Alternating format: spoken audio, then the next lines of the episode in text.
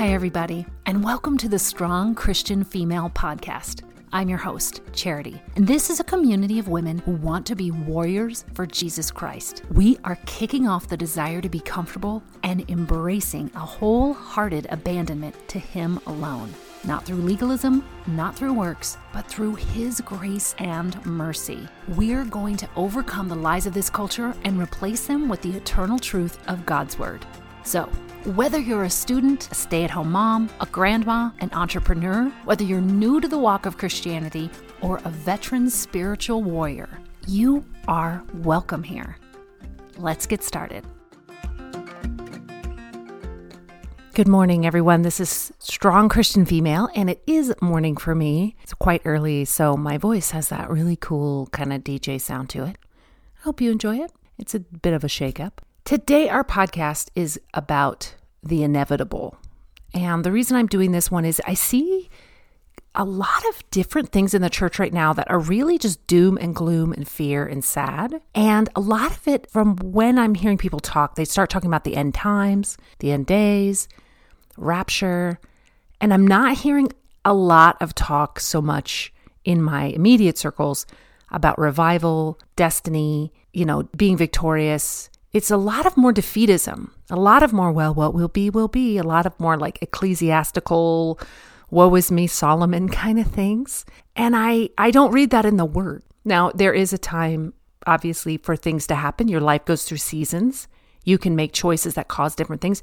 You can make great choices, and the enemy is still attacking you. But the more I live, the more I realize that it's my deception to believe I'm the underdog in this fight. Now, everyone would probably agree, hopefully, that God wins in the quote end, whatever the end is. But in the meantime, a lot of the followers are thinking, well, we're going to lose. That you know the world is Satan's. It's a sin fallen world. I hear this all the time about sickness. It's a sin fallen world. That's why I'm sick. You know, we live in a sin fallen world. That's why my kids don't want to go to church. It's a sin fallen world. There's very little victory in those conversations. And now, if you're paying attention to the political movement, the global, the, especially the global, like if you can really get some interesting news and actual news, the global news can be very discouraging and it can seem like, quote, we're losing because people have done evil things. They continue to do evil things. They are evil eh, because they are human beings. They crave power and money. They crave, you know, being put on a pedestal.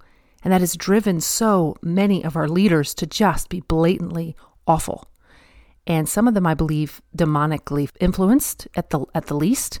Not all of them, but many of them. And some of them just hate God. And they hate God, they hate man. They're just like Satan. They hate people. They want them to suffer in any way they can, whether it's through economic despair, disease, and they glorify in this. And then as the church, a lot of people have sat back and said, you know, we're just we're just doomed. And what we do when we do that is we have created a world not only devoid of hope, I mean, there's hope in death, right? There's hope in heaven, there's hope in dying. I mean, I just heard a pastor say, We'll all be healed eventually. We'll all find peace eventually. And he was literally saying, When we die, that will happen. That is true. And what a sad existence as believers we would live if we clung to that instead of what scripture says, which is that we are overcomers. So I want to spend just a little bit of time talking about this, mostly because I could spend a lot of time talking about this because I've been there. I haven't wanted to get out of bed. I've had my mind so full of what my dad calls chatter that I couldn't think straight. I've been through, uh, you know, different types of things my body has gone through, autoimmune disorders. But beyond that, I've gone through depression. I have lost my dream, and it was such a death to me. It felt as if my one and only intimate love died, and I spent months not functioning well. I have wanted to not be married anymore because of the despair I was in thinking, you know, telling myself lies about how my spouse would be better off. I've told myself lies that my kids would be better off. Now, the Lord was right there to combat those lies, but it was like this war of what I felt or what was, you know, my, my husband looks back and really believed it was spiritual warfare. I think there was some spiritual warfare happening, but I also think that there was just some human, I feel guilty, I suck happening, if you want me to be blunt. I think there was a lot of shame, a lot of self, just self spiraling. So I don't want to go down my particular story. I just use myself as much as I can because I want you to feel like I've been there and I'm not judging you. And I can pick on my past self a little bit more. I don't feel comfortable always pointing out other things. I'm not here to gossip about people I see doing things. I'm here to point out the lie. And here's the lie we are defeated. That's the lie. That's not what the Bible says. We can make choices to put us in a position where we've left God's boundaries and therefore we've left His protection. But we, the church, is not defeated. So when we start getting into this thing, we're wrong. So I wrote, if we're doomed to live in a sin fallen world and we accept the boundaries of that world rather than the reality of God's world, the spiritual realm, we are stuck with sickness, depression, oppression, defeat, and torment. So where does that leave us as Christians? And where does that leave the world who needs a savior? If we're the defeated ones that are destined to live in sickness, depression, oppression, defeat, torment, where does that leave the world? How do they see our savior live in us? But see, the Bible says to pray not only to forgive and to be grateful, but on earth as it is in heaven, there's no sickness, depression, oppression, defeat, and torment in heaven. But we have accepted that as believers. We've accepted that that's, that's fine with God. The Bible blatantly says otherwise. Now, there's a, a group of folks that really also cling to like predestination. Now, the predestination they cling to, which is not a predestination I read in the Bible, is you know all of your actions are inevitable to in in one place or the other. It doesn't matter how good you are, how much you love the Lord, how many rules you follow, what you do. You are destined to either go to heaven or hell before you're ever born, and no matter what you do, you cannot avoid that. That's not the predestination I read. In fact, I hate the word predestination because it makes people think that they have zero control over where they end up. Some people believe in the rapture over the revival. This is the end times. We mentioned that. You know, there's nothing we can do. And they, they ignore that the world is now ripe for a harvest because of the desperation they're in. They also think that sin is inevitable because we're human. What are you going to do? We're all human beings.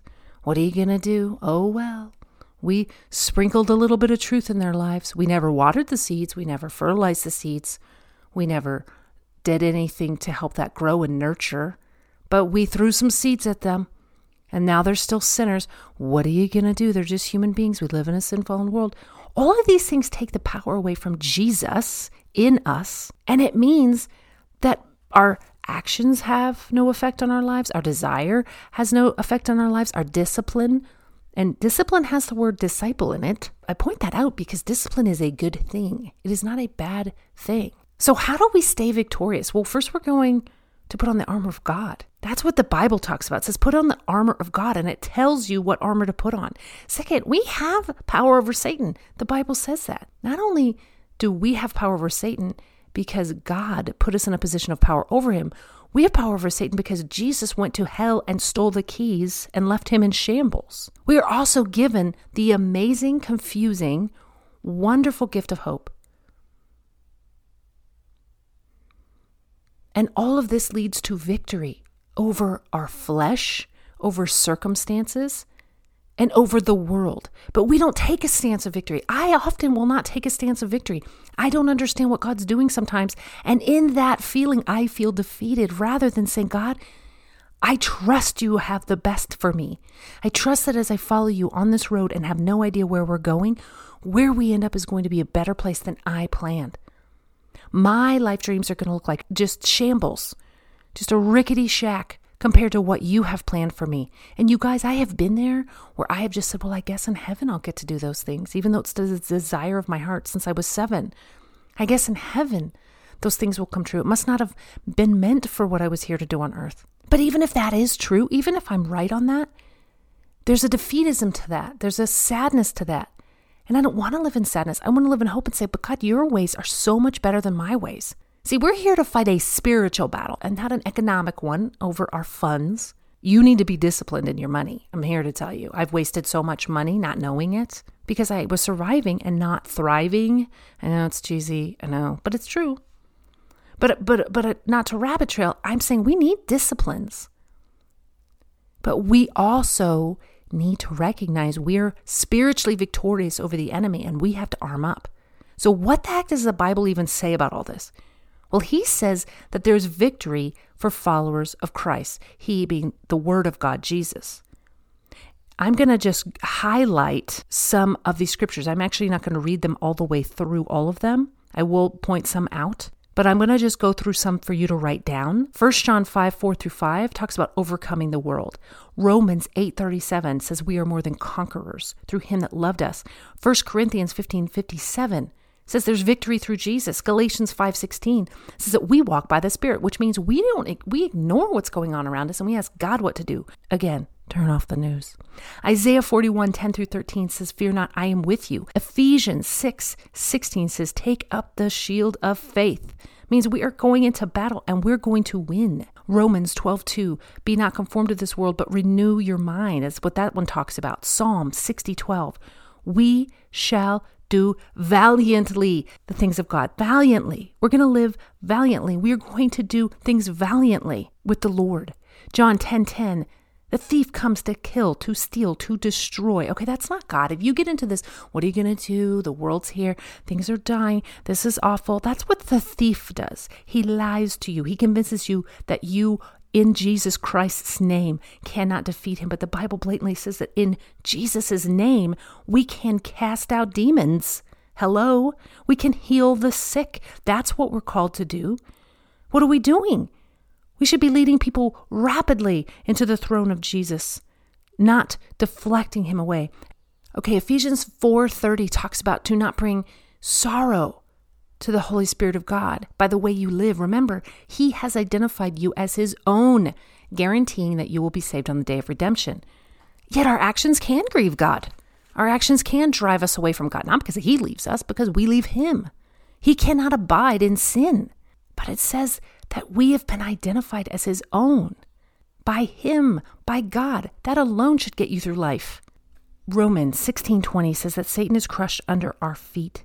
In 1 John 2 15, it says, Do not love the things of this world, because those that do, the love of the Father is not in him. We want the love of the Father in us. There are ways to get these things, which we will talk about another day. But right now, I'm just going to change a perspective. That perspective is we are victorious. We aren't losing. And if you feel you are, that's a lie from the pit of hell. He is the liar, the prince of lies. You need to ask God to give you a spiritual perspective. You go into work, someone hates you, despises you. That's a spiritual battle. Your battle is not with them. Your battle is with whatever's influencing them and the hope, the light, the joy. That do you know how many people I used to make mad because I was happy? Not even fake happy, like actually happy. I would make people angry. Hi, good morning. How are you? They would be they would bristle. Now I know maybe you're out there listening, you're going, well, maybe you're a morning person. I'm not a morning person. I get up, but I'm not a morning person. I don't wake up, do, do, do, do, do, do, everybody. I'm not one of those people. I'm like, I got to get up because I'm disciplined enough to get up to get things done. But you guys, I get it. But they hated that I was happy. There were times I would work in, you know, professional theater. And there were people that would wait for me to be in the room to do certain things because they were seeing if it bothered me. There is a testing not necessarily of your flesh. That stuff wasn't fleshly appealing to me. But there is a spiritual force influencing people. They do not know it. They think they're smart. They think they're this. They think they're that. But you guys, we're victorious over what influences them. Love them anyway.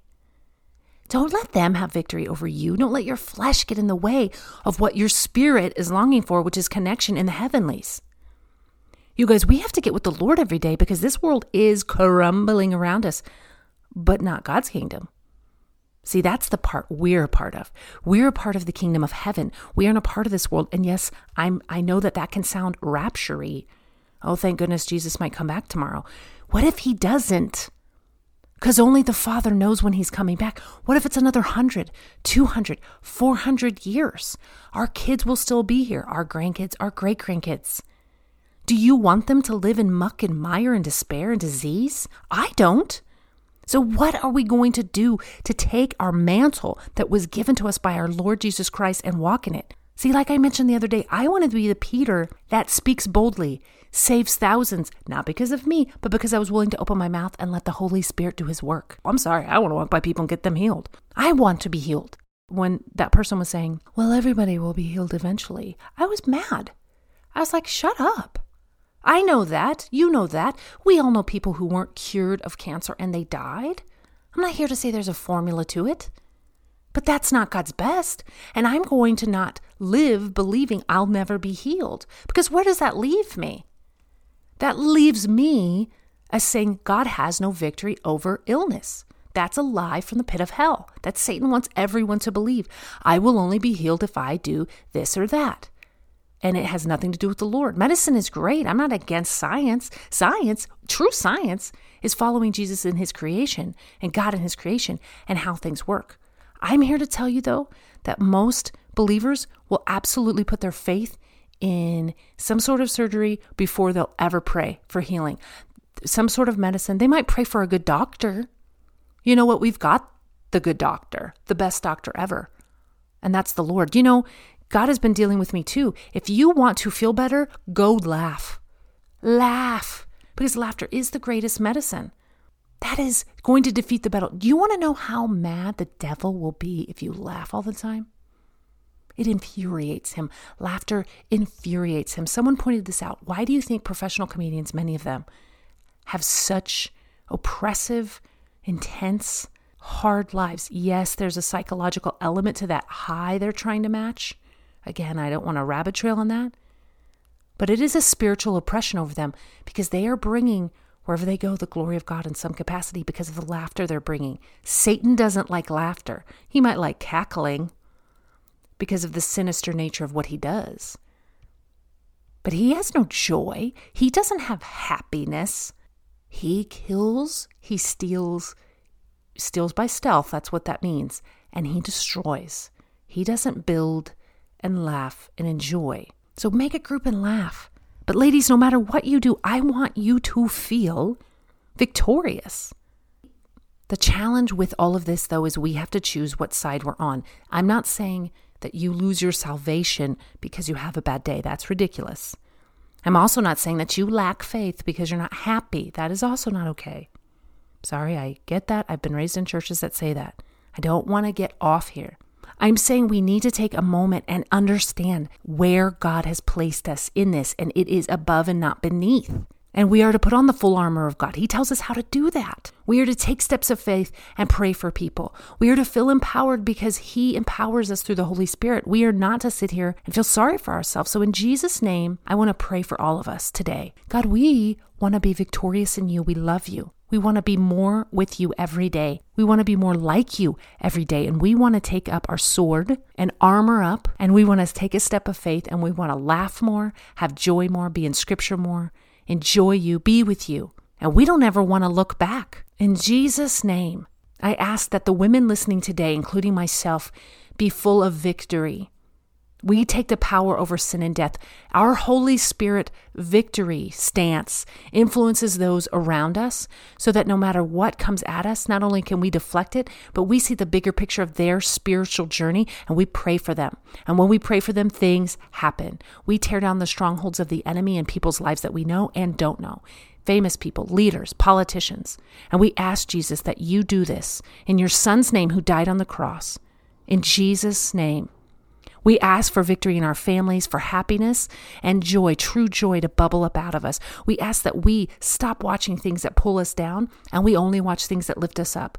We ask Jesus that we're more in your word, we're more listening to you, and we take a victorious stance, that we're bolder with our prayers and we're bolder with our faith. That if we need a job in Jesus' name, we pray for jobs right now. We pray for healing right now. We pray for families to be whole, marriages to grow stronger, friendships to grow stronger the Lord. We pray for families that maybe you don't even talk to certain people in your family, but God, as we take a huge step of faith and start talking to them again, that they respond back.